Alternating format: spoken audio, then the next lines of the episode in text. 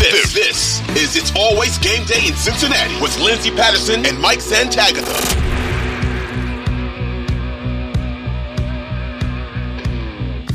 Offensive line still bad in Cincinnati. That offense is really bad. They can't get anything going. Um, you know, we've talked plenty about Joe Burrow's calf strain. How's the offensive line looking after two games? So I thought they were bad in the first game, but this second game, they were good. They're legit good, especially in pass protection, protecting Burrow. Um, I, I, Orlando Brown was awesome. I gave him one pressure in uh, my watch. Jonah had a couple. Volson had a, a couple, and even Cappa had one. Karras had a clean slate, but it's also an even front team that didn't really try to attack him too much. But he just he makes some awesome plays. There's a play where he blocks two guys on the one play, which is just so cool. I love that.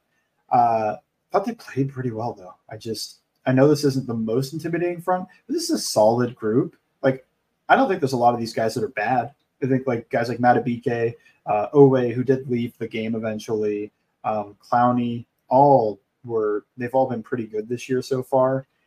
And Michael Pierce, another guy, he's more of a run stopper, but that's a solid player. And Ojabo, I think he's still reeling from the Achilles tear he had, so he's not looking like himself. So that'd be the one where like when Ojabo lined up over them, they were able to control it pretty well. But I thought these guys played pretty dang well, at least from the last couple of years. This is one of the better performances in pass protection not the best and nothing crazy, but just solid all around with I think Karras and Brown having standout good games. Run blocking, slightly different story. I mean, they're doing fine, I think, in run blocking, but that's another reason why I don't think they're pounding the rock. Is just the run blocking is fine. It's not great. The reason it's been efficient is because Mixon's been incredible more than anything. I don't think they're doing bad. I think they could, if they really wanted to, try to grind teams. But where they are right now is just like they're not killing guys there. They're doing okay.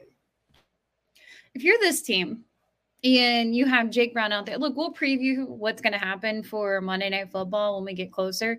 But this offense, we, we hear it all the time. It honestly feels like a broken record, but it's you got to start out fast. You got to, you know, it'd be nice to play with a lead for once if you're there Monday Night Football, I ask you all the time coin toss. You have the option. You get in the ball first and you're like, we got to go down and make a statement. We're at home. It's prime time. Let's do something. No, I defer every time. Every every time. Every time I am deferring. MVP and Matthew Stafford's on the other side. So what? Stop him. It just gives you a real advantage. Like there is the momentum advantage, the confidence advantage, and this is why they went to it in the first place last year was the momentum, not the moment, but the confidence in the offense. They're playing poorly, so let's build some confidence. Let's get some good scripted plays and drive down the field. One, these scripted plays stink right now. Mm-hmm. I mean, three and out, three and out, and those were the two scripted drives. Because we go three and out, you kind of stay with the scripted sheet. You go, okay, well, you know, that just didn't work. And they could point to holding penalty. Holding penalty is why that didn't work, or Irv didn't get the second foot down. These scripted plays are awesome and then the second three and out happens, and you go like, okay, so what's the defense giving us? let's let's adjust and make some make some changes there. Which then they got to what I thought should be the scripted plays, which was, hey, find the guy that's not a starter and just throw the ball at him. Just throw the ball at him to one of our wide receivers, which is what they got to. But digress. Um, yeah, if the scripted plays were like driving down the field, had a Ravens type scripted offense, where the Ravens' first 15 plays, that was their first drive. They went seven and a half minutes, went through the whole scripted sheet. so if they were doing that, then maybe you could build the case. But I don't even have the case right now for why you should receive the ball instead of defer. If you can play with that middle eight minutes, where the last four minutes of the first half, first four minutes of the second half, and be able to completely swing a game, that's worth much more than starting off hot to me. Okay. Well, it would be nice for once for them to play with a lead. Um, at some it point, would. I, I agree, but I think falling behind like three nothing, even seven nothing, you're not getting anything crazy. It's when you start falling behind two scores, and then you go, okay, we got to really adjust things here. We can't play with a, a lead. When it's real early, I feel like you just run the offense, but yeah, can't do that when you fall behind multiple scores like they did. Yeah, one one more thing. Um, wide receivers, Ja'Marr Chase. I think you you could see some of his quotes um in the locker room. He he spoke to the media on Monday, and a lot of people are like, "Oh, it sounds like he's like, yeah, Zac, give me the ball." But I don't think I don't. I think if you go back and listen to his clip, I think he was Ja'Marr Chase was right. I mean, you have a threat, you have a receiver like Ja'Marr Chase. It really feels like he isn't a huge part of the offense right now, but look, when you have T catching two touchdowns, it's it isn't a bad thing. Um, what could this team do more with Ja'Marr Chase going forward?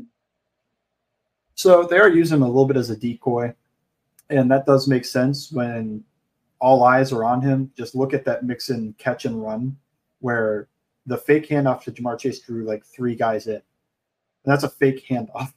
Uh, he draws a lot of attention in the pass game, but I do think there were a couple plays. Burrow's clock was sped up, and this might have been more of a rust or than anything than the calf or anything.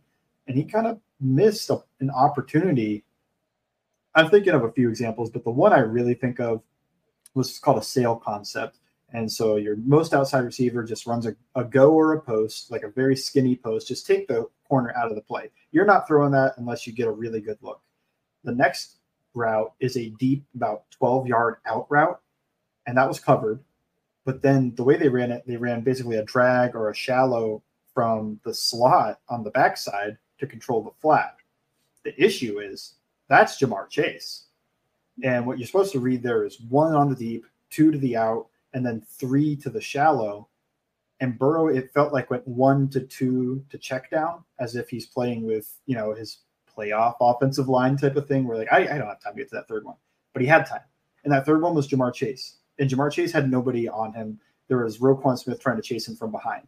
So if you just put that on him, and that's a catch and run.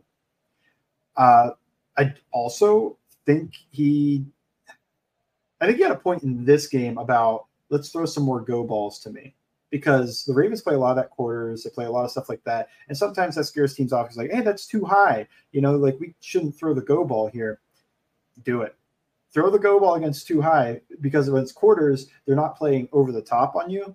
Uh, that would be a heck of a play for him to get over the top of a Ja'Marr Chase go ball from that situation. That to me is still isolated. I think of isolated as in single high and then also quarters. You isolate the corner against that wide receiver and I would be fine throwing a few of those. Just let's see it. Let's see a couple because that's what Ja'Marr Chase is best at. Let's see him down the field as a vertical threat. I also think there is a slight case that Ja'Marr Chase should be playing better too. I, I I'm not trashing him. He's an awesome player. He's the best receiver on the team, top five wide receiver in the league. He didn't catch the jump ball against Rock Ya-Sin. I think he could have set up Rock Ya-Sin better too. He kind of just ran into it and then and he does that sometimes and just wins. Like it's fine, but it's kind of ran into it. Didn't really threaten. Like what I want to see is you kind of like threaten the inside and then create a little bit of space and then jump up for that fade. Instead, he just kind of like runs into him. He's like, I'm just gonna dunk on this guy, but he didn't. And those bubbles, everybody's complaining about the bubbles and the screens and everything. Well, if Ja'Marr Chase makes that first guy miss, some of those are explosive plays. And Ja'Marr Chase usually does make that first guy miss. So I know what they're doing here. It's just let's throw an easy one and let's just get a ton of yards. Let's have Burrow get 50 yards on one pass play, and all he had to do was just flip it out to Ja'Marr Chase. But he hasn't made that guy miss yet. And that's a little bit frustrating. So I get both sides of the frustration. I think you should work him down the field more, work where he is best. And I also think that it could just be variance. Like, hey, he got tackled on a couple of those, and that just happens because these are NFL players. But when I think of you know, the best Ja'Marr Chase games. And this isn't to say he's playing poorly. I think he's still playing like a B level or something for what I would expect of him. It's just not at that A level I expect of him.